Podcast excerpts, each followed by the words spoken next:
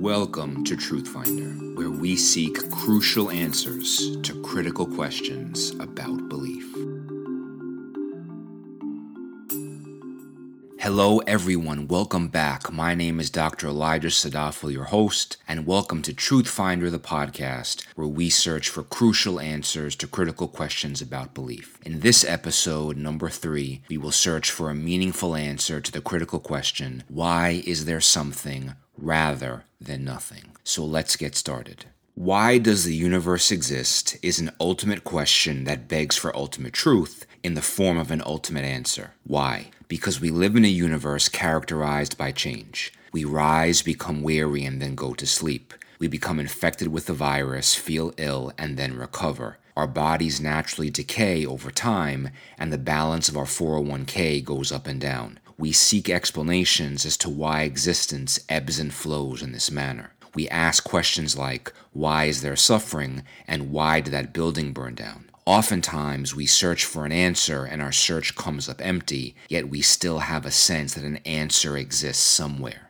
The very fact that we ask why points to the idea that we know there is a cause or a reason for which something is happening. The mystery involves not how, but why, and science is able to provide explanations for the former question, but is ill equipped to provide reasons for the latter. The renowned theoretical physicist Stephen Hawking asks the question why does the universe go to all the bother of existing in a brief history of time? He did not produce an answer and instead placed his hope in a yet to be determined all encompassing physical theory that would explain the known universe and get inside the mind of God. In 2012, author Jim Holt asked a group of scientists the central question and title of his book Why Does the World Exist? Many provided mechanisms for the existence of the universe, such as the multiverse, the appearance of existence from energy, and platonic objects. Yet these brilliant minds of science had no concrete idea as to why there is something rather than nothing. Science is tasked with answering testable statements. Why is there something is therefore not a question for science because it is not testable. And if we were to restrict our answer to science, what we are left with is not testable. Even more, any answer that relies on physics, quantum mechanics, or any kind of natural law would require an explanation of how those laws came into existence in the first place. Testing why the universe exists is like testing if there is a tribe of flying spaghetti monsters in a distant galaxy. At the end of the day, no one was present to do empirical testing and ask whatever was happening at the beginning why. Rather, the answer to this episode's question will rely primarily on logic and philosophy, leaving the mechanisms that proceed from why to the domain of the sciences. Ultimately, science is a perfectly rational methodology when it comes to illuminating explanatory mechanisms about our physical reality. But as we touched upon in episode 1, science as an all encompassing worldview that attempts to offer answers to all of reality is a belief system that crumbles under its own weight. After all, there is a distinct difference between only knowing how a Rolex works with all of its fine tuned systems and timing mechanisms versus knowing why it was made for the purpose of telling time and for the owner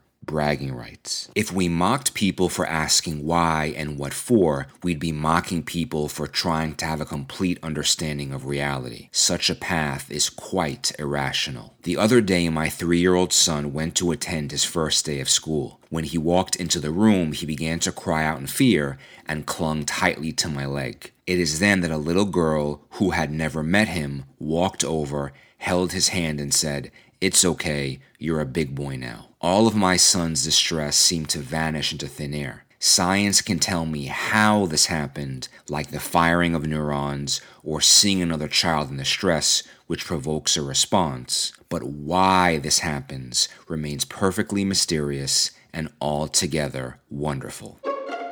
So, why ask why? because answering why provides clarity and meaningful answers. Answering why imputes meaning, purpose, and significance. Generally speaking, answering why is one of the most empowering and invigorating endeavors any person can embark upon in their life. Answering why requires that a person gather information, explicate the content of the data, and then search for conclusions after analyzing the complexity of the information. It is only then that a person can approach true understanding of themselves, their reality, and the cosmos. Why is the cardinal existential question that every person directs to his or her own fate. As the late historian Fritz Stern once said in a speech titled The Importance of Why If the question is denied, so is the answer.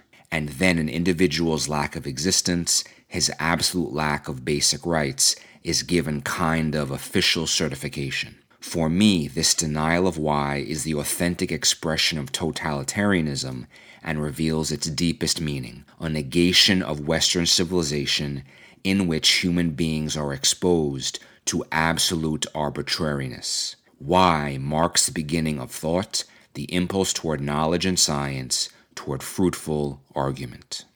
Asking why animates the offensive against small mindedness and convention and liberates victims of ideology to freedom and liberty. Asking why in an unrestricted manner opens the door to intellectual, political, social, and economic autonomy. In a very popular TED Talk by leadership expert Simon Sinek, he makes the case from a business perspective that people will buy why you do something, not how you do it or what you do. He claims that successful companies inspire from the inside out. That is, starting with why and moving outward to clarify the how and the what. Hence, the goal for successful engagement is to connect with people who like your why and therefore believe what you believe. Success does not come from engagement with what you are selling. This pertains to the question at hand why is there something rather than nothing? Because by establishing why our universe began, it will not only engage everyone who lives in the universe,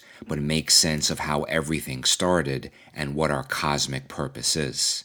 A meaningful answer will clarify why the universe matters, why life matters, and why you matter. To ignore the reasons for a cosmic genesis or to adhere to an incorrect assumption will only pollute everything else that follows. When doing research for this episode, I asked a colleague their thoughts on why the universe existed. They responded by saying that my question was a silly one, like asking, What temperature is love? She said that the question didn't deserve an answer. I asked why. She smirked. I said, Silly questions are what drive the imagination to its limit and animate innovation. Silly questions like, What if the earth is not flat? And what if we're wrong? And can we make a phone without physical buttons? She said asking why tries to force upon something a reason when a reason does not exist. I responded by saying that searching for an ultimate answer to why is never coercive, nor does the ideology of a lack of ultimate purpose mean that someone will lack purpose or have a meaningful life. After all, any person who believes in a purposeless universe could have the purpose in life to show others that the universe has no purpose. Certainly, those who deny ultimate purpose are perfectly capable of having significance in relationships, love, and their career. My concern in Truth Finder is not an individual's purpose, which a person can and rightfully discover and define. My concern is with ultimate truth and therefore ultimate purpose and ultimate meaning, because as I mentioned in episode 1,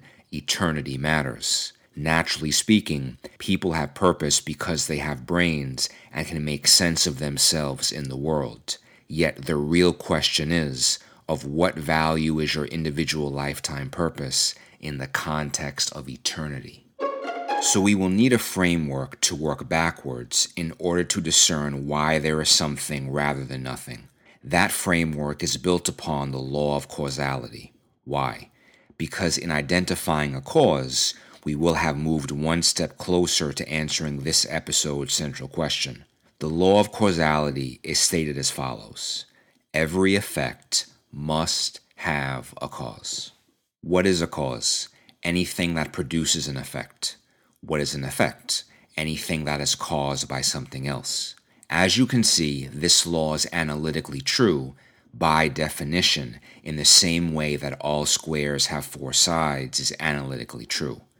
What this law means in plain English is that reality is filled with effects, like other people, a rocking chair, and cars, and every effect must have a cause, like parents, a chair maker, and a car manufacturer. Note that something can be both a cause and effect in different relationships with different things. For example, a car can be the cause of breaking someone's leg at an intersection, yet at the same time, it is also the effect of a car manufacturer. The key here is that the car is in different relationships with two different things. Furthermore, it is impossible to have an uncaused effect, like a planet popping out of thin air, nor can you have an effectless cause, like gravity that doesn't push a skydiver toward the Earth. In fact, if anyone is able to identify an uncaused effect in all of known existence, then congratulations, you have redefined reality as we know it. Most of the attacks on the law of causality are directed at an erroneous definition of the law that everything has a cause, which is not what the law states. We cannot proceed forward from attacks on the law of causality without talking about the famous skeptic David Hume. In his classic thought experiment, Hume invites his readers to imagine a pool table with a player, a pool stick, a cue ball, and an eight ball. If the player seeks to put the eight ball in the corner pocket, the player looks, aims, adjusts, and then with the swinging motion of the arm which wields the pool stick, he strikes the cue ball, which then strikes the eight ball, which then lands in the corner pocket. The lesson is that many physical events happen to enact this end result. That is, there are events that caused other events. What Hume then argued is that yes, we can use our senses to see certain events transpiring in a contiguous relationship or one thing following another, but we cannot perceive the actual forces working to cause the events. For example, we can't actually sense the kinetic energy being transferred from the cue ball to the eight ball when the former strikes the latter. So, Hume posits, since we use our senses to determine what is really true, and we can't sense causality directly, then we cannot know causality with exactness. The point must be made that Hume certainly was not denying that causality exists. Rather, he simply made the case that it is beyond human sense experience and reason to know causality with precision. Note as well that Hume did not say because I do not know what caused this effect, nothing caused it. Hume was content to simply declare that he did not know, and he frequently equated the notion of chance as a cause with ignorance. In an inquiry concerning human understanding, Hume writes Though there be no such thing as chance in the world, our ignorance of the real cause of any event has the same influence on the understanding and begets a like species of belief or opinion. So, the first problem with Hume's extreme form of skepticism is that if we are overly aggressive and reduce all of reality to what we can only directly sense, then we would have to start being skeptical about science and logic. Part of the beauty of science is striving after what we do not know and cannot sense. So if we begin with skepticism, science crumbles. Nor can we see or taste logic, yet its utility has been irrevocably proven in another unsensible part of reality, the realm of reason and intellect. If the law of causality is dismantled, then so will our grasp of knowledge. So, yes, our senses are not perfect, but they and the law of causality are roots by which we seek higher understanding. The second problem with Hume's skepticism of causality is that he failed to address causal forces that can escape sense perception. Simply put, just because we cannot immediately perceive or see something does not mean a cause does not exist. Love is invisible and cannot be heard. Gravity is invisible and cannot be tasted. Justice is invisible and cannot be felt. These are real agents that cause effects, but we cannot directly observe love actually causing a woman to dart out into traffic to save her child from an oncoming car. We can't actually see compassion causing a man to drop a $100 bill into the hat of a street beggar. Sometimes you just can't take a picture of a cause. And no, umbrellas do not cause rain to fall, just as a rooster does not cause the sun to come up. But in both of these cases, all you would have to do is turn the rooster into dinner or leave your umbrella at home in order to prove the presumed causality false. What the law of causality does not do is prove that something is real. What the law equips us to do is say that if we observe effects, then we know, logically speaking, that this effect has a cause. Indeed, we cannot define something into existence, but just as the word teachers contains the notion that there are schools, the word effect contains the notion that there is a cause. So, bringing this all together, the universe is one big effect. So, if the universe lacks a cause, this not only violates the law of causality, but it is also nonsensical. Consequently, the reality that the universe is an effect validates the absolute necessity of a cause. Even when some presume that the universe came into being from nothing, guess what? They have validated the law by stating that the cause of the universe is, in fact, nothing. The conclusion may be nonsensical, but the logic isn't. Even people who attack causality have a cause for their attack. The only reality in which there would be no need for a law of causality is a world where causes and effects are not needed. In this imaginary world, everything would exist by its own nature. There is no escaping causality. I wanted to pause to let everyone know about the new website which was just launched, truthfinder.org. As you can tell from each and every podcast episode, there's a lot of content, and the written transcripts contain all of the footnotes and references to many of the statements that I make. Feel free to email us, and we may actually make an entire podcast out of your question. Once again, visit truthfinder.org. So, what is the sufficient cause that brings the universe into existence? Aristotle argued for the existence of a supreme being for the simple fact that events require a cause and there needs to be an uncaused or first cause in order to make sense of the world. The 19th century philosopher John Stuart Mill took causality backwards to conclude that nature itself was the uncaused first cause of reality. He wrote, As far as anything can be concluded from human experience, force has all the attributes of a thing eternal and uncreated. This proposition would go on to influence the famous atheistic thought leader Bertrand Russell, who quoted Mill by saying, If everything has a cause, then God must have a cause. By using this reasoning, then, God is merely a stepping stone in an infinite regression that produces no tangible result. This is where Aristotle had the right idea and Mill and Russell had the wrong idea when it comes to the law of causality. Again, the law does not say that everything has a cause. It does say that every effect must have a cause, and therefore leaves open the logical possibility of there being an uncaused cause. Today, there was an article in the paper talking about the mayor of Rome, Italy. When asked why she ran, she said it was to show the people that an outsider could do a better job than professional politicians. And what caused the ineffectiveness of the prior regime? And why did the people of Rome vote them in? And what caused Rome to have mayoral elections in the first place?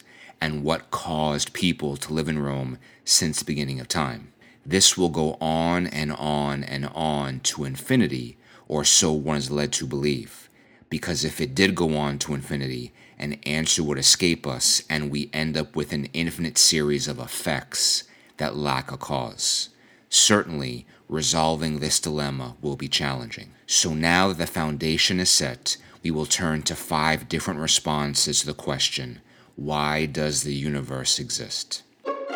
Response The universe came from nothing. This response answers the question with a non answer. That is, because the universe came from nothing, there is no answer to the question of why. This requires some elaboration. First, a disclaimer.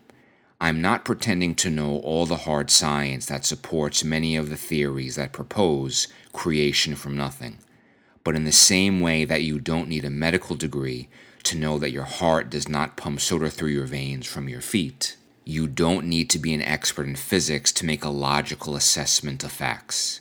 Inferences away from legitimate facts toward nonsense will be nonsense no matter how smart or how many degrees a person has. The next thing we have to be clear about is that when everyday people say nothing, they tend to mean nothing, as in not anything or the complete absence of something.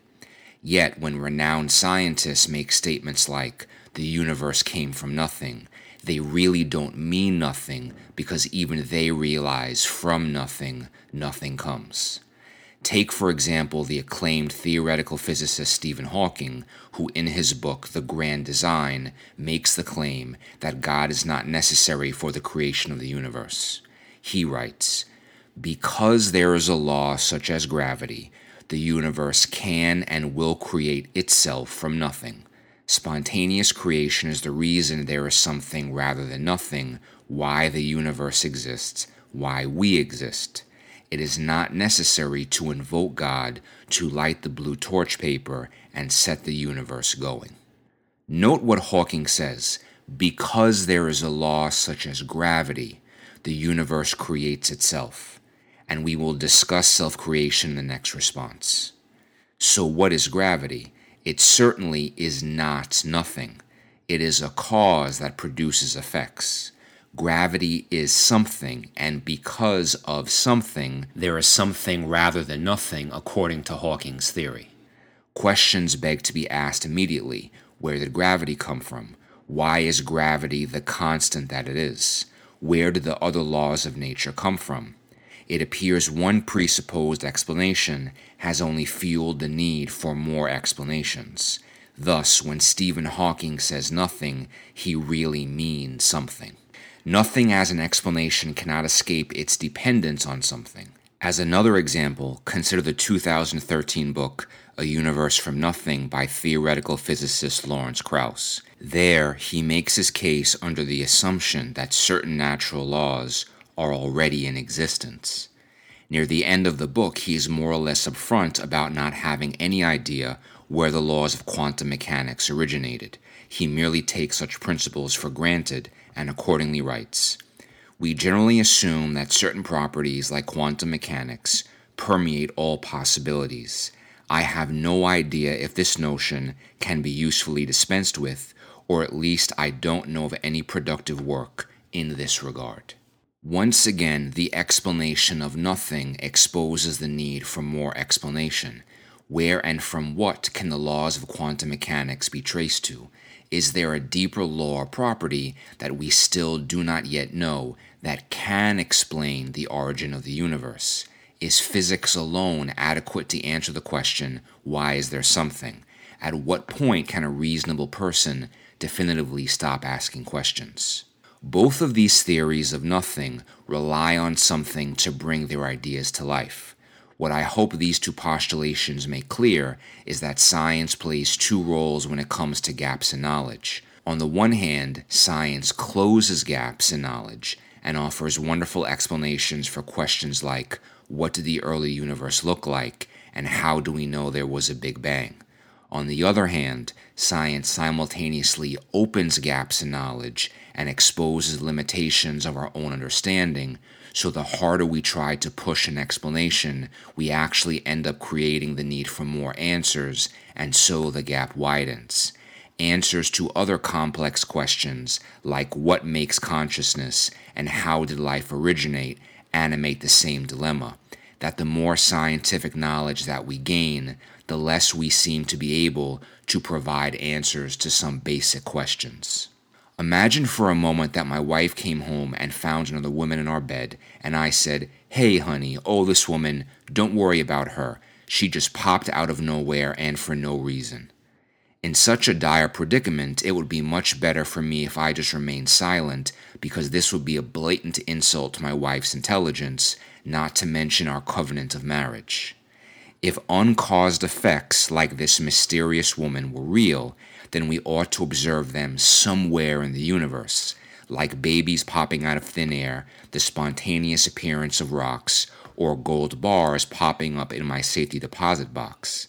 If a person ever did give a testimony that a unicorn just appeared in my backyard, they would be referred for evaluation for mental illness because they are making irrational and unverifiable statements that have no need for logic. These phenomenon, things coming out of the something of reality, would actually be more plausible than something from nothing, despite the fact that its increased probability still keeps it well within the realm of madness. Everything that we can perceive in reality, regardless of size, has an explanation. Nothing is not an explanation for anything, and it is the height of arbitrariness to simply say that the universe is an exception to the need for an explanation. We just can't dismiss a causal explanation now that we exist and dwell in the universe. And to take it one step further, the claim the universe does not require an explanation because the universe is all there is is predicated on the assumption that the universe is all there is. Other realms of physics will mention the so called virtual particles, which are short lived, very tiny particles that originate as a fluctuation of the energy contained in a vacuum. Many scientists will deceptively say that a vacuum is nothing, and quantum fluctuation sheds light on how nothing can plausibly yield something. But here's the thing even empty space contains something. Empty space in a vacuum contains energy, which is something, and the vacuum is governed by the laws of nature, which is something. Nothing does not just mean empty space, it means totally nothing. Even the language used in such inane propositions as something from nothing is misleading because saying nothing created the universe or nothing caused the universe to happen is nonsensical. Creationists from the school of nothing have to therein rely on elusive language and proclaim instead that the universe came from nothing. As Norman Geisler always says, nothing is sayable but not thinkable a human being can't even think of nothing. No molecules, no gravity, no air, no time, no matter, no being, no thoughts, let alone be able to conceive of the grand majesty of the cosmos being created by it. A key take home point here is that statements made by scientists, even very intelligent and renowned scientists like Hawking and Krauss, are not necessarily scientific statements. To tie all of this nothingness together, consider what William Lane Craig has written. To claim that something can come into being from nothing is worse than magic. When a magician pulls a rabbit out of a hat, at least you've got the magician, not to mention the hat. In this perverse trick, there is no magician, no rabbit, no hat, no theater, no audience, no earth, and no reason whatsoever, and we are led to believe that a rabbit still comes forth. Nothing as a cause is the most troubling because this rules out the chance of nothing ever being explained. Why do I say this? Because nothing can only be the conclusion of an exhaustive knowledge of all causes seen and unseen. We do not have this exhaustive body of knowledge. Furthermore, the hypothesis of nothing as a cause is never testable by the scientific method and rigid empirical testing is warranted when the explanation relies exclusively on the natural sciences. This makes the statement that the universe came from nothing actually one of the most unscientific statements a person can make. This statement is a tacit assault on science itself. Henceforth, there is a huge difference between saying nothing causes something and whatever caused something is indeterminate. The former statement is based on blind faith, and the latter is very reasonable. It is allowable to say, I don't know, because this statement reflects the mere fact that the collective body of human knowledge is not complete. In fact, it is tremendously easier to say, I don't know, because there is no burden of proof. The positive assertion that nothing caused this effect implies omniscience and the ability to scientifically demonstrate that everything else had no causal effects. In order to believe the fairy tale of nothing creating something, one would have to take a bold leap out of the realm of reason and logic, swallow a toxic dose of blind, irrational faith, and then proudly declare without any form of empirical evidence that madness reigns supreme. The statement, from nothing something comes, can only be regarded as sensible when a blind and deaf shepherd leads blind and susceptible sheep. The only real good reason to believe that something happened is if there is real evidence that it happened. Ultimately, there is no legitimate evidence nor any plausible explanations as to why the universe came into existence from nothing and for no reason. So the next question is Are there any plausible explanations for why there is something rather than nothing? And the answer is yes. And we shall explore four of them in part two of this episode. See everyone in one week. Take care and see you next time. Is the universe an illusion? Did it create itself? Has it always been there? Did something else make it? Get answers to these questions and more in part two of Why Is There Something Rather Than Nothing?